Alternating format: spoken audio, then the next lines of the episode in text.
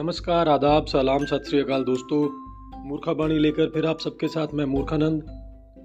दोस्तों, ज़िंदगी एक रेस की तरह हो गई है और हम सब चाहे अनचाहे, जाने अनजाने इस रेस का एक हिस्सा बन चुके हैं। हमको जाना कहाँ है, ये रेस कहाँ ख़त्म होगी, किसी को कुछ नहीं पता। बस हर कोई लगा हुआ है जो उसके आगे चल रहा है। उसके पीछे पीछे हम भी भाग रहे हैं। मेरा इशारा बिल्कुल उसी तरफ़ है जहाँ आप सोच रहे हो। आज की दौड़, पैसे की दौड़ बन चुकी है। जिसको देखो, वो एक ही जगह पे, जैसे हम लोग ट्रेडमिल पे चलते हैं। अक्सर हम लोग जो जिम में जाते हैं, उनको पता है कि ट्रेडमिल क्या होती है। ट्रेडमिल में जा कर के हम चलना शुरू कर देते हैं तो हमको लगता है हम दो किलोमीटर चल दिए। पर दोस्तों, दो किलोमीटर नहीं चलते, हम उसी एक मीटर की ट्रेडमिल के ऊपर ही चल रहे होते हैं। हमको सिर्फ़ इस चीज़ का एहसास, आभास होता है कि हमने काफ़ी चल लिया, हम काफ़ी थक गए। हमारी जर्नी, हम हम कहीं पहुँच नहीं पाते, हम कोई दूरी तय नहीं कर पाते क्योंकि चल तो रहे हैं, लेकिन एक मीटर के दायरे में। तो एक जोक आपको, एक चुटकुला आपको सुनाता हूँ। एक आदमी ने बहुत दारू पी, वो बार में बैठा हुआ था इतनी पी कि उससे चला नहीं जा रहा था। तो किसी तरह जो बार के जो सेवादार थे, जो वेटर्स थे, उन्होंने उसको उठा करके उसकी गाड़ी तक पहुँचा दिया। अब वो आदतन जैसे भी उस गाड़ी में बैठता था, वो बैठ गया और उसको समझ नहीं आ रहा, मुझको जाना कहाँ है। अब वो सोचने लगा कि मेरे को जाना कहाँ है, रास्ता किधर से है? कि दारू के नशे में उसको बिल्कुल भूल गया कि वो कहाँ रहता है, कहाँ उसका एड्रेस है, कौन सी सड़क वहाँ जाती है। तो सोचता रहा कि क्या करूँ। तब उसने सोचा कि जो मेरे आगे गाड़ी आएगी, मैं उसके पीछे पीछे चल दूँगा। कहीं तो पहुंचेगी। अब सोचिए, ये हालत हम लोगों की भी है कि हम भी अपने आगे वालों को देखकर उनको फॉलो करना शुरू कर देते हैं कि वो कहीं पहुँचेंगे। अब अगर वो खड्डे में गिरेगा तो हम भी यकीनन खड्डे में ज़रूर गिरेंगे। चलिए चुटकुला दोबारा से। अब वो उस बंदे के पीछे पीछे हो लिया। अब जो बंदा आगे गाड़ी चला रहा था, वो नॉर्मल था और वो अपनी एक अच्छी खासी स्पीड पे गाड़ी चला रहा था। और जो शराबी था, उसने भी पूरी स्पीड को दबा रखा था ताकि वो भी कहीं पहुँच सके। तो अचानक से आगे वाली गाड़ी रुक गई। और शराबी ने उस गाड़ी में जाकर के अपनी गाड़ी टकरा दी। अब इससे पहले कि वो आगे वाली गाड़ी का बंदा निकलता, शराबी वहीं से चिल्लाया, अबे, क्या हो गया? देख के तो रोको, कोई इंडिकेटर दो, इशारा तो दो। तो आगे वाले बंदे ने कहा, भाई, अपने घर के अंदर पहुँच के कौन इशारा देता है? हम लोगों की भी हालत कुछ ऐसी ही है मैं अगर बात करूँगा तो आप सबको लगेगा कि ये बंदा बहुत ही मूर्ख है। वो तो आपको कहने की ज़रूरत नहीं है मैंने खुद को ही अपने आप को ही डिक्लेयर कर दिया हुआ है कि अब ये भगवान का ज्ञान देगा दोस्तों, एक चीज़ तो माननी पड़ेगी, अगर सब मेहनत करके हर वो चीज़ हासिल कर सकते जिनकी उनको चाहत है तो है, जस्तजू है तो आज सभी हासिल कर चुके होते तो एक फैक्टर है जिसको हम लोग तकदीर बोल देते हैं, कोई लोग को इंसिडेंस बोल देते हैं। चलो हम लोग को इंसिडेंस और तकदीर को ही मान लेते हैं। उसके हिसाब से अगर हमको जो मिलना वो मिलना ही है। एक छोटी सी कहानी आप सबके साथ साझी करता हूँ। एक दफ़े एक शहर में, एक बहुत पौश इलाके में बहुत बड़ा बिल्डर रहा करता था। उसके बगल में एक लेडी थी, वो विधवा थी, उसके हस्बैंड नहीं थे। और जो बिल्डर था, वो हमेशा से उस मकान की ताक में रहता था कि कब ये लेडी मकान मुझको बेच के चली जाए। तो वो अक्सर उसको अच्छे दाम की लालच में उसको उकसाता था कि तुम ये बेच के कहीं और चली जाओ। अब उस लेडी के साथ दुर्भाग्यवश क्या हुआ कि उसका एक ही बेटा था। जो कहीं बाहर दूर रहता था कहीं पे, लगता नहीं था कि वो कभी वापस आएगा। लेकिन लेडी को उस घर से, उस औरत को उस घर से बहुत ज़्यादा लगाव था, क्योंकि उस घर में उसने अपने हस्बैंड के साथ पचास साल बिताए। अब वो रोज़ बिल्डर जो है उसको कोई ना कोई न्योता भेजता अपने सेक्रेटरी की तरफ़ से कि जाओ उसको बोलो कि आज इतने पैसे ले ले, आज इतने पैसे ले ले। और वो लेडी तंग आ गई। उसने तंग आकर के उसको ये कहना शुरू कर दिया कि भाई, तू शैतान का बच्चा है। तू शैतान का बच्चा है। अब वो हंसने लग जाता। और लेडी चूँकि काफ़ी भगवान को मानने वाली थी, ईश्वर को मानने वाली थी, वो अपनी पूजा पाठ में लगी रहती थी। तो वो हंस के कहता कि तेरा भगवान कुछ नहीं कर पाएगा। जो करेगा ये शैतान का बच्चा ही करेगा। समय गुजरा तो एक दिन लेडी को खबर मिली कि उसका बेटा जो कहीं दूर रहता था,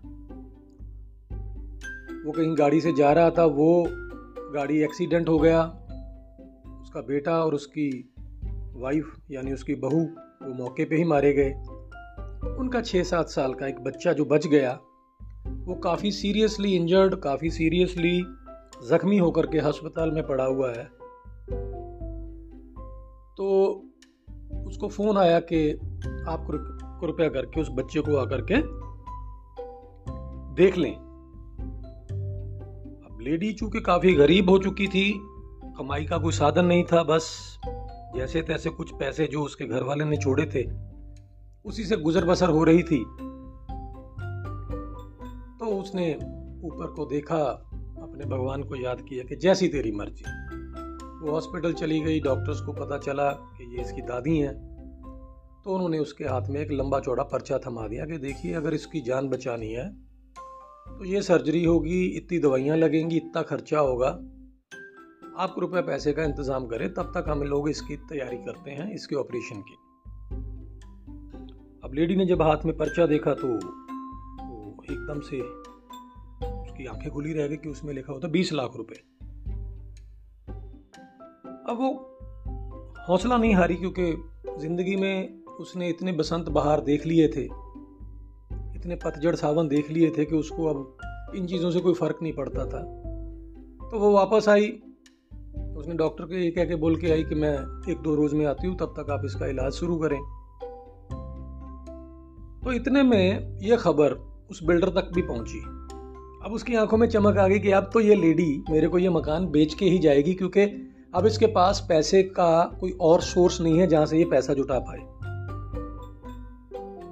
तो उधर वो लेडी पूरा दिन अपनी बस पूजा भक्ति में लगी रही।